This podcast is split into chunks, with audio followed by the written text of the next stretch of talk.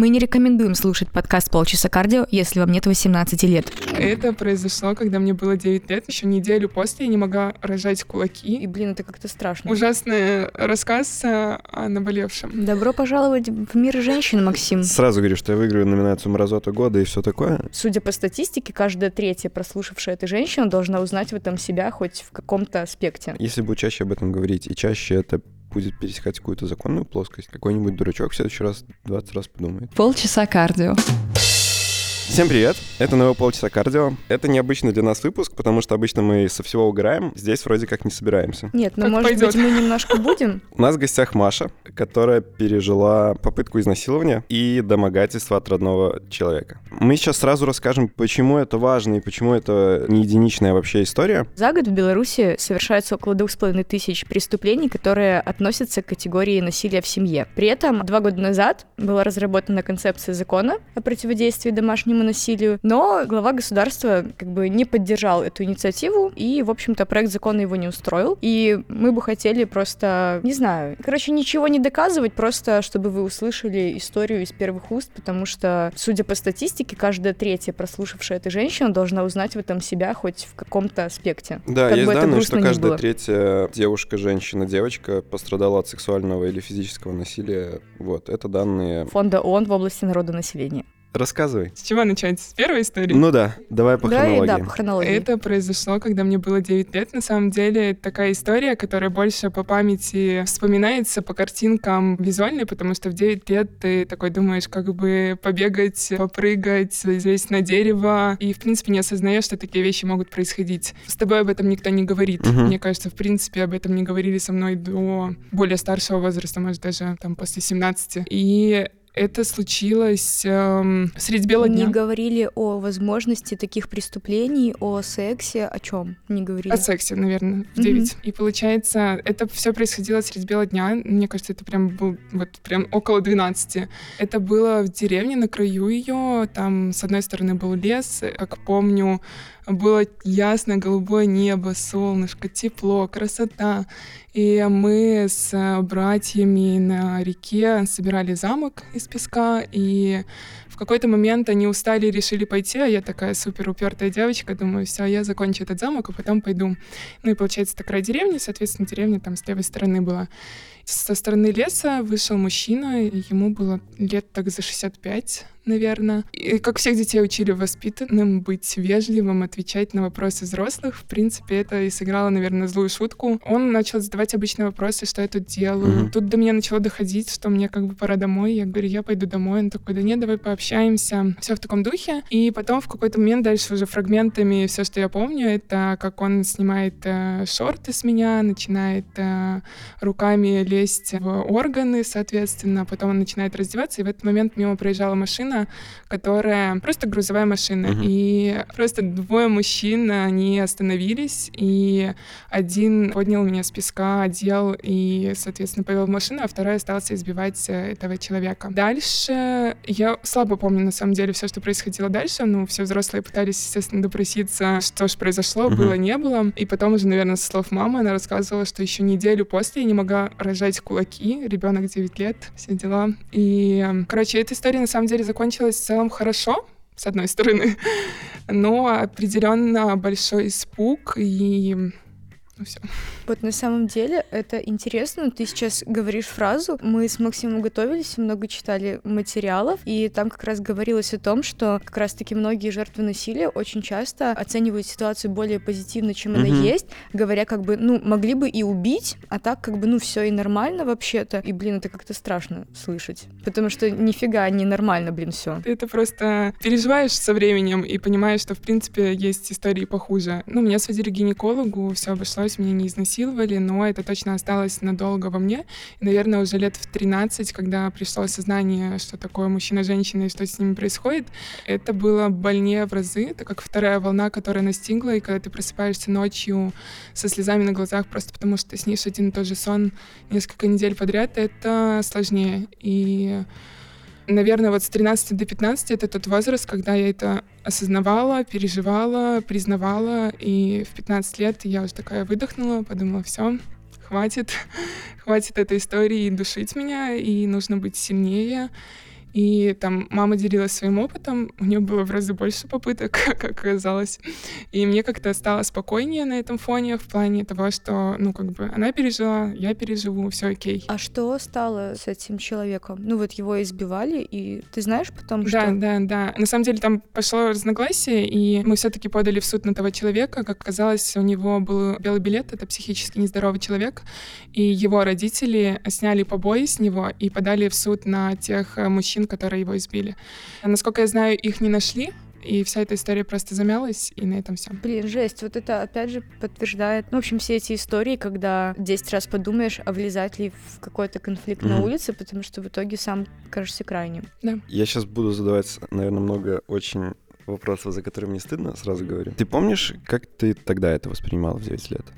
Все, что с тобой случилось. И я знаю, что я много плакала и просила отпустить меня домой. Дальше это все реально фрагментами, потому что, наверное, после этого с 9 до 13 я не помню ничего из своего детства mm-hmm. вообще.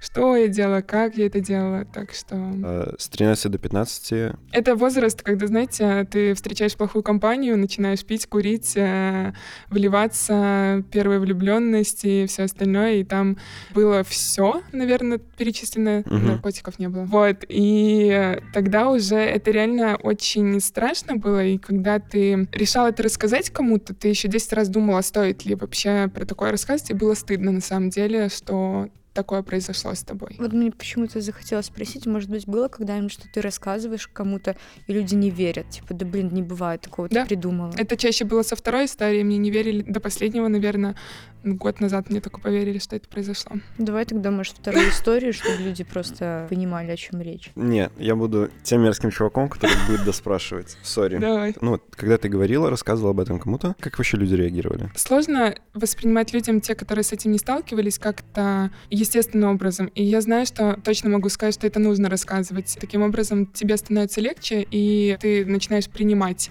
эти истории. Но нужно аккуратно это рассказывать, потому что ты можешь встретиться с непониманием, с отрицанием, а кто-то вообще скажет, что ты сама в этом виновата. Типа, чего ты осталась одна mm-hmm. и не пошла домой с э, там братьями? И ну, чаще, наверное, все, кто близкие мои, кому я рассказала, они это приняли, но не акцентировали на этом большое внимание. Mm-hmm. Ну, типа, было и было. Ну, как бы, да, пожалели, обняли и все. Что делали родители, когда понимали, что на два года ты постоянно об этом думаешь, как они пытались тебя вытащить? Ну, моя мама верит во все эти штуки, типа, знаете, в Бога, в там снятие порчи и всего остального. И она много водила меня и к психологу, и там кому там к психотерапевту, и к этим бабкам, чтобы они сняли испуг. Вот это все э, было прям от и до. Ну, когда ты проговорил это с родителями, что они вообще тебе говорили? В основном я говорила с мамой, наверное, папа не то чтобы близок со мной в этих планах. Она просто рассказывала и старалась как раз-таки подарить меня в то, что эти случаи много. У нее было минимум пять попыток э, изнасилования ее самой. Да ладно. И было намного страшнее истории все эти. И были в возрасте более осознанном. То есть э, от 19 до 30 эти все случаи были.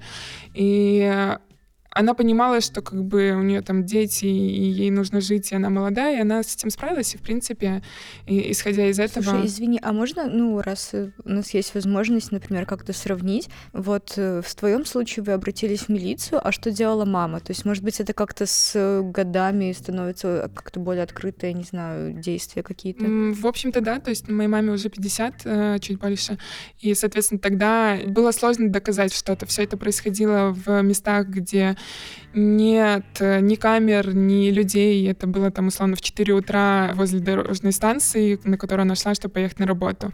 И чисто случайно происходило так, что она где-то своей интуицией понимала, что что-то случится, и она уходила быстрее к людям, и порой даже бежала, а где-то ее прям уже спасали просто проходящие люди, и никуда не обращались вообще.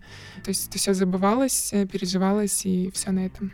Ну, я просто еще немножко статистики, потому что это реально жуть. Меньше 5% женщин, которые подверглись сексуальному насилию, обращались в милицию. И ровно столько же, ну, очень маленький процент в медицинские учреждения. Mm-hmm. И я, блин, даже не знаю, что хуже, если честно. То есть какая-то полная безнаказанность в плане правонарушения у людей-насильников, да, или то, что женщина даже не может переступить через себя, чтобы прийти и получить для себя в первую очередь какую-то медицинскую помощь. Я даже знаю, почему так происходит. По сути, условно, я жила в небольшом городке, где все все друг друга знают. И, соответственно, рассказать эту историю на всеобщее обозрение, это значит, каждый будет ходить и говорить, а вот ее дочку чуть не изнасиловали или там тебя. И от этого людям проще с этим забыть, э, принять и пережить, нежели э, как-то это доказать и наказать. Ну и плюс, мне кажется, реально у нас такая система, что тебе сложно доказать, что с тобой что-то сделали. Я читал какой-то текст на онлайнере, как раз интервью у девушки, на которую там напал чувак, она возвращалась домой, и вообще никак ну, типа, он говорит, да нет, я просто шел за ней, хотел, чтобы а, она обернулась, и споткнулся об нее, она вообще там чуть ли не сама виновата. Так это же история известная про фотографа, который насиловал своих девушек, которых он фоткал. Угу.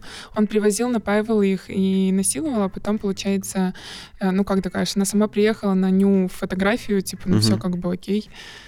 Тоже, по сути. Ну, это очень поучительный выпуск. Каждый раз, когда я думаю, что вот в моей жизни были какие-то моменты, то есть, ну, у меня не было сексуального насилия, но, короче, обозначим, другим насилием было. И, ну, я понимаю, что я все равно думаю по этой схеме, типа, что вот могло быть хуже. Uh-huh. Ну, это, блин, трендец. Вот в моем случае я скажу, что было. Ну, то есть, у меня не было такого, что вот, надо ничего не делать, надо, типа, сидеть и ждать, оно как-нибудь само рассосется. Я написала заявление в милицию, но его мама просила забрать.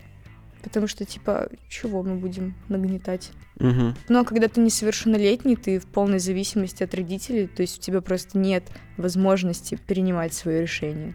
Вот и все. Ну, то есть, а сейчас я просто, так как когда-то не захотели, типа, сделать комфортно мне, я оставила эту ситуацию как, ну, если женщине, то есть, если она не может помочь сама себе, не хочет помочь, то ей никто, ну, не поможет. Хорошо. Как ты это пережила в итоге? Что помогло? Бабки, знахари? Мне кажется, это принятие внутреннее, изменение отношения к этой всей истории. В какой-то момент э, я просто поняла, что не будь этой истории, я бы не стала закаленной морально угу. ко всем историям жизни, и на самом деле я очень стала позитивно мыслить, и часто потом слышала в свой адрес э, истории «Эй, сними розовые очки, перестань видеть этот мир таким прекрасным». А я думаю, знали бы вы, сколько я пережила, и не думали бы про то, что я вижу так мир. С одной стороны, в любом случае, я, да, вижу во всем прекрасно этот розовый мир и стараюсь не читать во всех плохих новостях и, в принципе, о новостях, но все равно я всегда рационально мыслю про то, где мне не стоит быть, где стоит быть, и где нужно немножко подумать чуть больше. И на самом деле сталкиваюсь очень часто с э, взглядами других людей, близких, с которыми там условно 10 лет э, общаюсь, и у них нет этого страха, они готовы рвануть в какое-то вот незабываемое путешествие, как все мы любим называть автостопом и так далее, и такие, да, господи, come on, жизнь прекрасна, люди все добрые, они все помогут. И ты такой, ну, вот это я так делаю. Слава богу, что с ними ничего не случалось. все равно каждый раз, когда ты расскажешь, это все равно еще задевает где-то, но с каждым разом все легче. Первый раз я рыдала, истерила и не могла высказать пяти слов, э, не разрыдавшись. Сейчас я уже говорю с вами сколько, минут двадцать? Да, И пока еще. У нас, кстати, ну, у нас, у меня была история про автостоп, ну, не про насилие, а просто это было реально очень стрёмно, потому что мы вот э, с Настей, с нашим звукорежиссером подкаста, мы поехали в другой город Беларуси, и, ну, это был мой первый опыт автостопа. Первая же машина, в которую мы сели, там сидел какой-то такой дядечка, там 50 плюс, и сначала все было нормально, он нам что-то про рыбалку рассказывал, а потом как начал внезапно вопросы какие-то задавать, типа, а вот вы, девочки, вдвоем едете, вы что, не боитесь всяких маньяков? И вот та ситуация, когда ты сидишь и думаешь, ну, в принципе, если ты До того, маньяк, как ты сказал, то не уже, боялся. Да, то уже, в принципе, пофиг, все было нормально, то есть он нас высадил, сказал, что вы аккуратнее, а то маньяков много, и уехал. Но вот из-за таких вопросов становится в тысячу раз более стрёмно, потому что, ну, зачем ты нагнетаешь, мужик? А я хотела еще уточнить. Ты говорила, что разные люди реагируют по-разному, и 10 раз подумаешь, рассказывать вообще или нет. А много твоих знакомых знают об этом? Или там все ли родственники, да, может, там кто-то не знает? И из родственников, в принципе, мало кто знает. Наверное, только близкие самые. И из знакомых это те, кто в определенный момент был мне дорог. Мне кажется, где-то до 10 человек в целом знает про то, что было. Как это повлияло на, твое, на твои отношения с парнями? Я, кстати, думала про этот вопрос. Я даже проанализировала все свои отношения. По сути, у меня нет страха к мужчинам как таковым, но очень есть э, проблема с доверием к людям в целом. Мгм. То есть, э, как бы я ни старалась доверять в какой-то плане физическом, это всегда напряжение и скованность э, всего тела, когда ты понимаешь, что ты вроде и доверяешь, и все, а твое тело не готово доверять. Мгм. И это сложно. С каждым разом тоже, опять же, проще. По приколу этой истории, когда, знаете, вы ночуете с человеком там, без э, физического воздействия, просто рядом спите. Я не могу спать с новыми людьми. Э, Я не могу уснуть, э, просто находясь рядом с ними. С каждым разом, когда чаще это происходит, там, я час посплю, два, Мгм. по нарастающему эффекту, но в первой ночи я никогда не сплю с новыми людьми. Просто вот так мозг Мгм. работает. Из еще таких э, прикольных историй это история про стриптиз, когда я решила впервые в жизни и впервые для парня станцевать стриптиз. Все было красиво, это было на море, так романтично, музычка, платье, все хорошо. И я развернулась э, спиной, ну, чтобы там изящно начать, но так и не смогла. Началась истерика. Это момент, когда ты стоишь, ты вроде морально готов, а тут начинают литься слезы, и ты чувствуешь какое-то унижение, воздействие, как будто тебя заставляет от этого зависеть вся твоя жизнь, чтобы вот сейчас тебе нужно станцевать. И после этого я даже не пробовала. А как отреагировал парень? То есть он испугался, он тебя успокаивает, стал спрашивать, то есть, ну что, Да, да, так и было. И я, честно, не помню, знал ли он уже про эту историю. Возможно, только про первую, вторую, наверное, нет. Но... блин, у нас такая интрига. Вот, но получается, да, он, он очень испугался, он вообще не понял, что произошло, потому что ты такой вроде все хорошо, веселенький, а тут э, у тебя истерика, слезы. В принципе, парни не очень реагируют на слезы, да? Это факт. Я только хотела сказать, что у меня однажды был случай, когда я расплакалась во время секса от радости. Там просто, ну, в общем, мы занимались сексом под мою любимую музыку, и там такая песня была хорошая. Ну, и мне было так хорошо, что я заплакала, а он такой, «А, Аня, что с тобой? Что с тобой? Все, все, тебе больно, я больше не буду. Я говорю, не-не-не, наоборот, как раз-таки давай, давай. Я не могу, я не могу. У него реально прям упал. Ну А я да, думаю, блин. типа я его понимаю. Понятная реакция. Последний, наверное, вопрос по этой истории. Как вообще твои парни реагируют, ну, если ты с кем-то в отношениях и рассказываешь эту историю? Какая реакция? Такая же, как и у всех. Ну, типа, они такие, ну, что мне с этой информацией делать? Буду немножко осторожнее, аккуратнее все спрашивать. Это иногда даже хуже, наверное, когда задают много вопросов. Мне нравится, когда все естественно, и ты просто чувствуешь момент и все, что в нем происходит. Окей, давай Вторую вторую историю. О, Ладно, эта история намного больнее, как оказалось. Все произошло в 16 лет, на протяжении года. Впервые рассказала эту историю в 19, и только тогда поняла, насколько сильно, еще сильнее она меня задевает. До сих пор ужас. Это был близкий человек, который был в нашей семье еще до нашего рождения. Нашего с братом. У меня просто брат есть. И казалось бы, тебя на руках носили, как вообще может произойти вот это слом, что ты видишь перед собой не внука, а там, внучку, это был дедушка, а женщину. И то, блин, какая женщина в 16 лет, подросток. И эта история случалась каждый раз, когда я приезжала к бабушке с дедушкой, и я не могла в тот период, в принципе, никому об этом рассказать, потому что было много терок внутри в семье, и не было коммуникации никакой с родителями в целом. То есть они не знали вообще, что происходит в моей жизни, и, по сути, поэтому и не могла. Это защитная реакция, что я улыбаюсь. Все нормально. У меня еще салфеточки есть. Сейчас просто начинает голос дрожать, и это такой ужасный рассказ о о наболевшем. Видите, до сих пор дергает. Блин, вообще это очень-очень стрёмно, даже вот, ну, вне контекста таких историй вообще, насколько все таки слабо развит этот, не знаю, институт, давайте так назовем, Общение. общение в семье. Я даже молчу про такие случаи, когда э, ну, я надеюсь, что все-таки сейчас, э, когда вот более молодые родители, ну, то есть, короче, родители нового поколения, да, вот нашего какого-то там чуть старшего возраста, как бы они уже становятся родителями, Мгм. и понимают важность этого, наверное, в большей степени, потому что я вспоминаю, там мне мама даже не могла рассказать, что такое прокладки, что такое месячные, и ты просто, ну, узнаешь это, условно стоишь, вертишь эту прокладку в ванной как дура, ну и даже не можешь понять, как этим пользоваться, вообще, что происходит, сука, с моим организмом, за меня валит кровь, типа, ты просто сама по себе. Ну, а если у тебя еще более какие-то серьезные проблемы, тем более такие, и ты просто вообще один, типа без комментариев вообще я оставлю. Да, я могу продолжить. Короче, каждый раз, когда я приезжала к бабушке, этот человек э, обнимал и позволял себе лапать меня и целовать засос. Это, наверное, самое мерзкое вообще, что происходило со мной в жизни. И я не то чтобы могла сильно как-то этому противиться, потому что, условно, это происходило, когда тебя крепко обжимают, ты, в принципе, уже не можешь рыпнуться и не можешь ни крикнуть, ничего. Мне кажется, в принципе, бабушка понимала и знала, но почему-то так сложилось, что она никак не воздействовала на это. И потом, когда я просто начала избегать всего этого, не приезжать, mm-hmm. э, отказываться от встреч, просто в моей семье появилось большое непонимание, почему так происходит. Маме я рассказала, наверное, в 22, и она не верила. Она думала, что это я придумала, и ну, просто он проявлял там свою любовь таким образом. Так это было. Это был ее родной отец, видимо? Это не по крови, а. это второй муж бабушки был.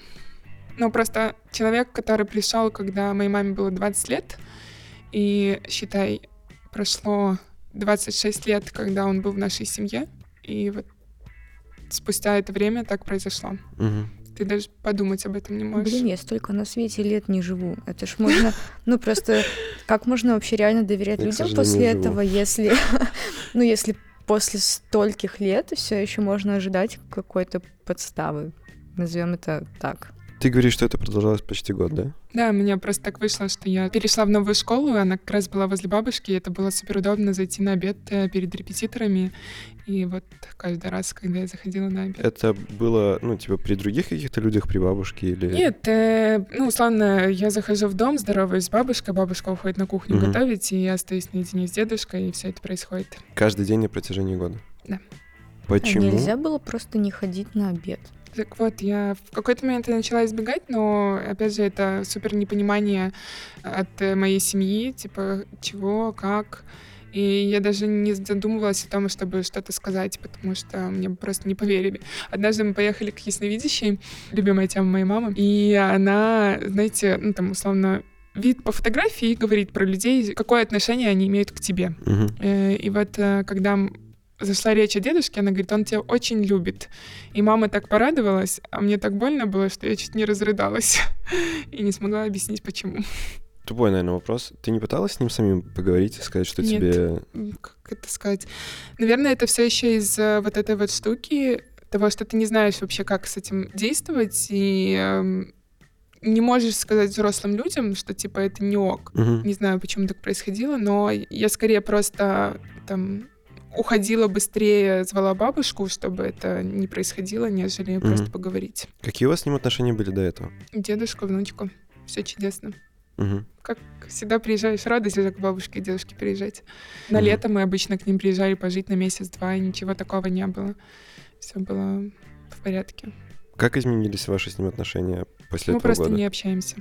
И вообще, на самом деле, там история продлилась, просто умерла бабушка, и этот человек, э, наверное, это старческий маразм, возможно, даже где-то, и очень много изменилось вообще в отношении в семье, что в какой-то момент этот человек э, написал кучу заявлений на нас э, в милиции, во все органы, на работы родителей и так далее. То есть там вообще полный трэш начался, и мы просто оградили общение mm-hmm. с этим человеком.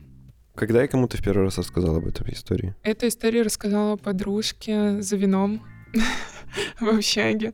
19 лет как раз-таки. Все-таки народная психотерапия. Она существует.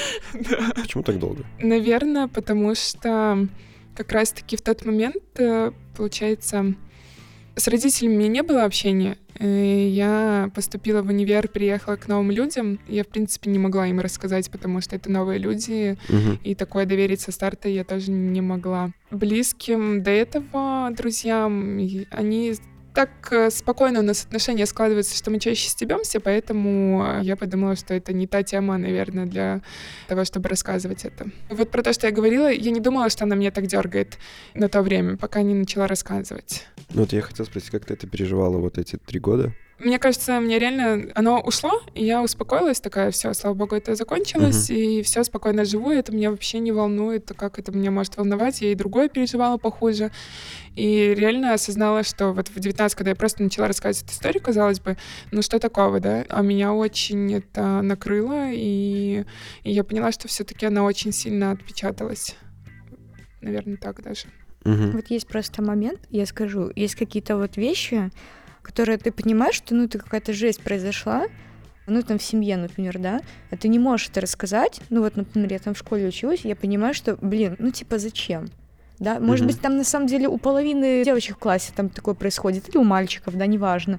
Приходишь в школу, и там такая атмосфера, типа, дай списать домашку, там, то все, какие-то другие проблемы поступления, и тут ты такая, ну, давайте я вам сейчас расскажу, что у меня в семье творится. То есть ты понимаешь, что, ну, по большому счету, ты как бы один на один с этим, и когда ты, наверное, видишь, что, ну, в семье как бы вообще на это не реагируют, ты думаешь, ну, если не реагируют там, то зачем это выносить куда-то еще, потому что там тем более на это никак не среагируют, угу. что печально, кстати. А ты не думала пойти там, не знаю, к психологу или там терапевту что-то проработать? Или все норм, как бы нет, я на самом деле не ходила. Каждый раз, когда ты про это рассказываешь, ты, в принципе, анализируешь э, свое воздействие и там анализируешь, как это спустя время влияет и на какие сферы твоей жизни это влияет. Поэтому нет. Я не знаю, мне хватило, наверное, характера это пережить, принять и не акцентироваться и не сходить с ума из-за этого. В какой момент ты поняла, что это очень сильно на тебя влияет? Когда рассказала первый раз. Да, да. А ты не анализировала для себя, почему, ну, почему так сильно? Наверное, как раз-таки это из-за того, что кто это делал. Угу. Потому что, ну, ты не ждал вообще никак этого. И это на самом деле мерзко. Угу. Очень. И ты такой думаешь, э, просто, знаете, как смотришь на картину, на себя, на тело, и такие пятна со всех сторон, те, которые с тобой происходили. И это стыдные пятна где-то даже. Слушай, вот ты сказала такую вещь интересную, что ну вот тебе это удалось пережить, потому что у тебя сильный характер. Но не у всех девушек, да, и парней там тоже, которые сталкиваются с этим, у них, э, ну, хватает каких-то моральных сил. Может быть, не знаю, поделишься, что тебя спасало вообще в моменты, когда казалось, что, блин, капец, накрыло очень сильно, чтобы, может быть, кто послушает, кто тоже столкнулся или сталкивался, могли хоть что-то там для себя вынести. Частично я уже сказала, что об этом стоит говорить э, близким людям, которые могут понять, поддержать, обнять. Это действительно важно и нужно, потому что реально с каждым разом становится легче. На самом деле я из тех людей, который такой максимальный экстраверт, э, альтруист, э, который помогает всем людям вокруг и о себе думает в последнюю очередь. И поэтому всегда для всех людей вокруг я самый позитивный человек, к которому всегда можно обратиться, но когда каждый месяц меня накрывает истерика от того, сколько во мне меня вот этого негатива и всего остального. Я просто сижу дома, рыдаю, ем вкусную еду, и на этом все заканчивается. День отрыдаю, на завтра я снова я. Кстати, интересная штука. Я сегодня по работе как всегда, у меня очень интересные рабочие задачи. Перечитывала учебник по обществоведению за девятый класс. Там реально очень крутые вещи написаны. Okay. Просто, ну, в школе ты их пропускал мимо, потому что, а, типа, зачем мне обществоведение, я буду сдавать другие предметы. Но там очень прикольно описано ситуация, как переживать стресс. То есть там есть какая-то глава, что в жизни человека современного много стресса, все такое, и там есть прям памятка, типа, что делать. Там прям есть пункт «поешьте вкусняк и наплачьтесь». Нет, это очень ну, круто, что вообще в учебниках пишут не о том, что в жизни будут бабочки летать, и все будет круто, пацаны, вперед. Но, блин, с другой стороны, блин, тебя в девятом классе готовят к тому, что у тебя в жизни будет долбанный стресс постоянно, поэтому ты будешь рыдать. На самом деле, вот, э, ужин э, с вином кином, э, хорошими фильмами и вкусной едой — это прекрасно и самое лучшее, что может быть. Это справедливо, и если вы не переживали историю насилия. Сори, я буду тем говнюком, который продолжит Продолжай. спрашивать. Когда ты впервые рассказал об этом родственникам? В 22. Маме. Маме. Маме. Реакция? Больше никто не знает из родственников.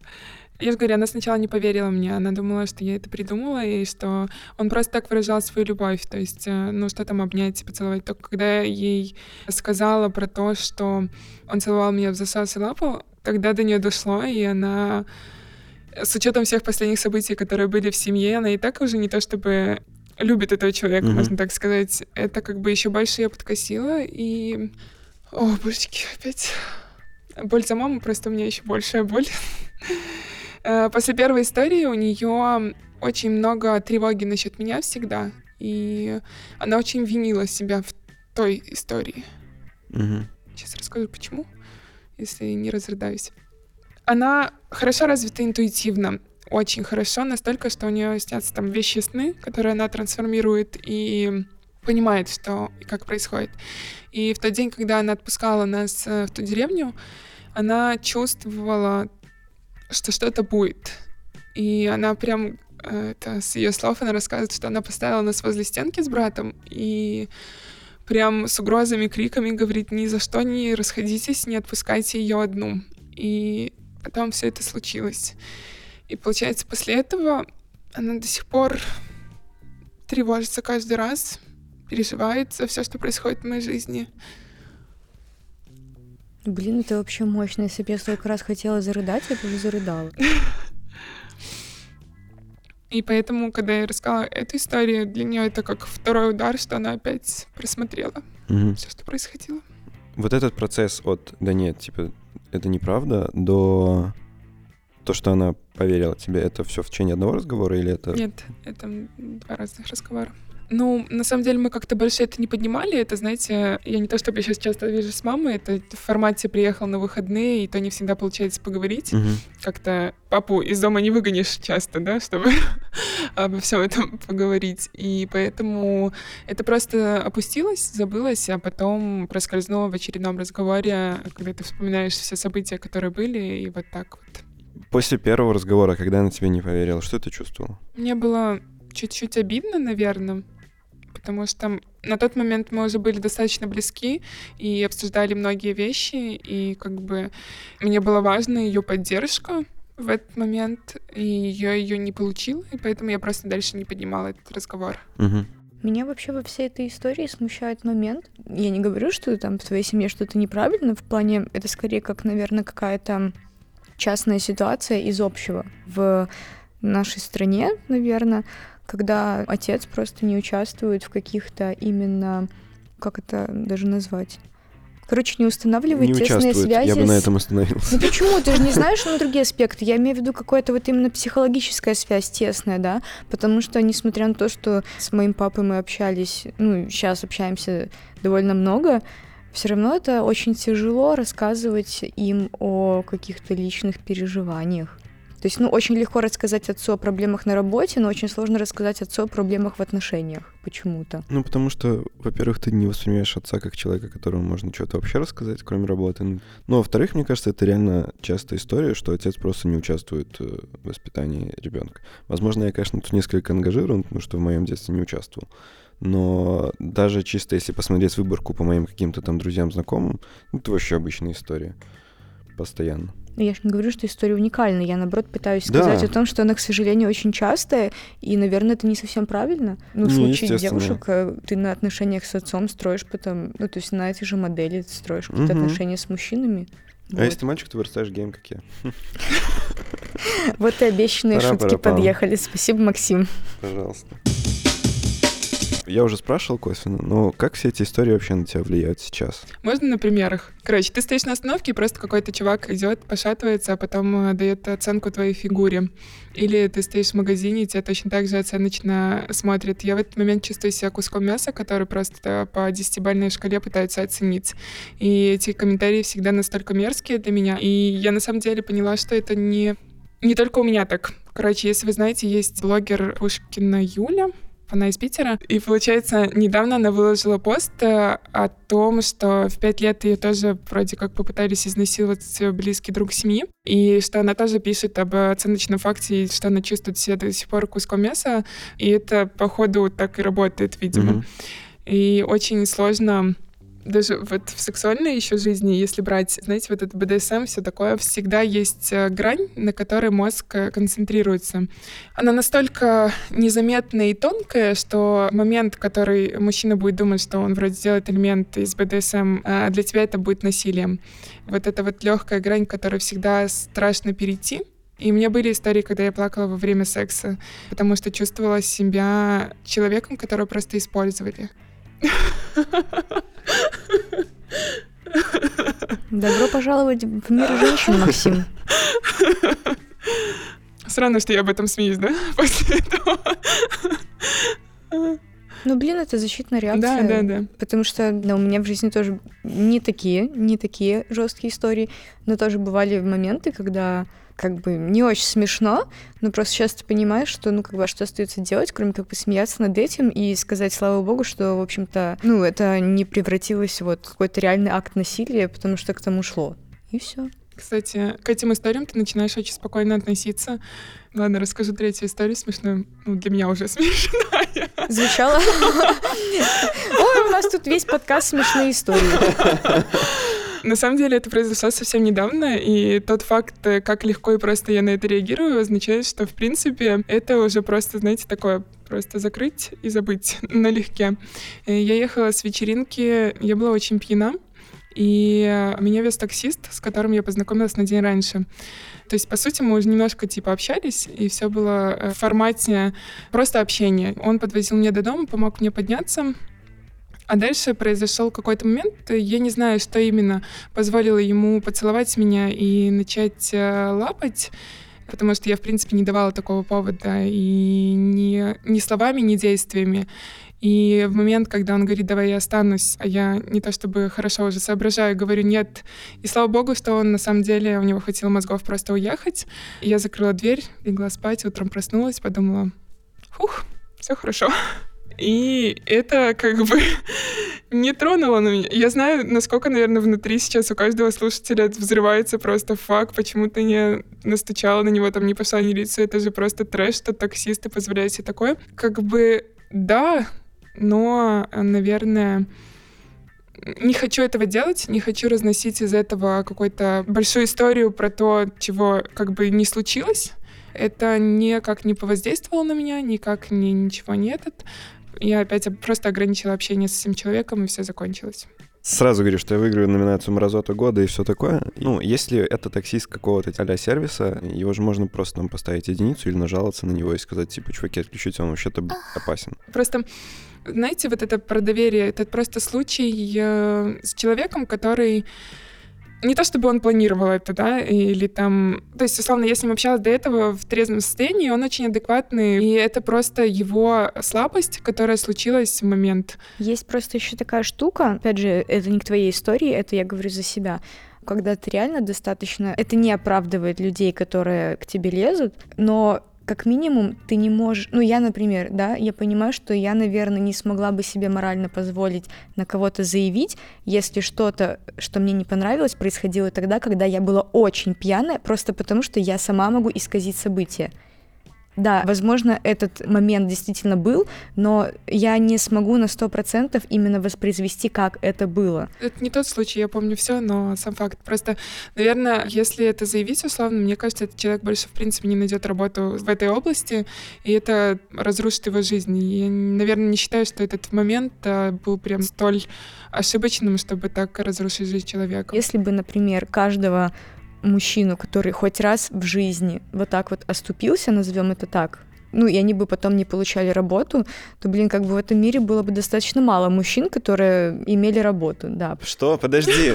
Ну, потому что, ну, условно... Э, Нет, такая... не так. Оно, ну, логически должно вести к другому. Извини, я до тебя додумываю, но... Почему? Было бы больше мужчин, которые задумывались бы а не дичь ли я творю? Ладно, у меня самой есть убеждение всегда, что меры страха и боязни всегда воздействуют лучше. Типа, когда ты боишься за свою задницу, ты будешь вести себя более пристойно, чем э, когда ты сдерживаешь себя сам какими-то этическими мерами. Но все-таки мне кажется, что это та область, когда все-таки ты должен руководствоваться именно этическими соображениями. Конечно, но если что, у тебя блин... нет этических соображений, бойся за свою работу и будущее. Ну слушай, мы же сегодня уже обсуждали, что это ну практически Конечно. недоказуемо, и в этом Смотри, проблема. Да, понимаешь? Ну, просто проблема еще и в том, что просто если и не будет таких случаев, то никого не будут наказывать. И мне кажется, что здесь такая ну вот я хотел спросить, это как простогольский синдром же, да? Когда в какой-то момент, типа, ты начинаешь сопереживать чуваку. Ну, по сути, здесь такая же история. Слушай, давайте, вот просто я пытаюсь все к этому подвести. Я просто расскажу историю своей жизни, Давай. да, а, ну, вот ты скажешь мне, Максим, как человек, который сейчас пытается переубедить женщин, Я что... выиграл номинацию «Мерзость года», так что давай. Да, ладно. Ну, в общем, вот что надо было сделать вот в моей ситуации, например. Давай. Сейчас появится какая-то часть людей, которые мне скажут, что вот сама виновата, типа, зачем так делать? Но я просто реально верю все-таки в то, что, во-первых, ты не с каждым человеком будешь общаться, ну, как-то плотно, во-вторых, ну, блин, есть какие-то, наверное, интуитивные штуки, и плюс еще я очень гостеприимный человек, например, когда то есть, например, когда я езжу куда-то в другие страны, я живу у знакомых или там прошу знакомых, чтобы они мне нашли какое-то место. То есть, ну, я доверяю этим людям. Вот, поэтому, в принципе, когда кому-то нужно переночевать в Минске, я не против. Ну, и я не особо там по полу делю людей, потому что, ну, как бы и женщины бывают странные, и мужчины странные, бывают адекватные те и другие. Вот, и, значит, приехал один парень, мы неплохой вечер провели, ну, то есть прям реально он... Ну, не сказать, что мне понравилось, я бы с ним общалась, но, короче, мне не хотелось бежать, он выглядел адекватным. Ну, это не первый раз происходило в моей жизни, но первый раз человек решил, что это что-то значит, причем что ему четко сказали. Ну, я кладу на свой диван, то есть со мной, я считаю, что он достаточно большой, и я там спала с э, знакомыми мужчинами, и никто, даже мысли не было меня тронуть или что-то еще, если я сама на это как-то не намекала да. Ну, а здесь, наверное, он решил, хотя я сказала, мы ложимся на одном диване, но это не значит, что у нас будет секс, я это сказала. Ну, не в такой формулировке, но что-то я сказала, то есть, что, ну, типа, это не значит ничего. Но он решил, что, наверное, я могу передумать, если начать меня лапать по жопе, и я думала, что все закончится на этом моменте, но нифига.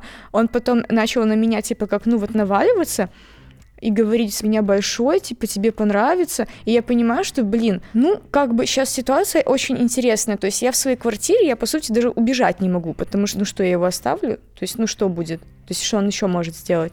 И плюс я не могу как бы его, по сути, физически вырубить, потому что он меня больше, он реально конь, блин, огромный. Ну, то есть хотя бы по росту, да, а я маленькая. И я понимаю, что у меня сейчас вариантов нету. Ну, то есть я просто... Ну, меня это бесило, меня раздражало. То есть я не боялась, ну, я понимала, что реально, в жизни бывает что-нибудь типа хуже, типа, это не какой-нибудь бомж с района, который мне стекло в шею всадил, да, то есть, ну, как бы, это, в принципе, можно будет пережить, просто будет очень неприятно.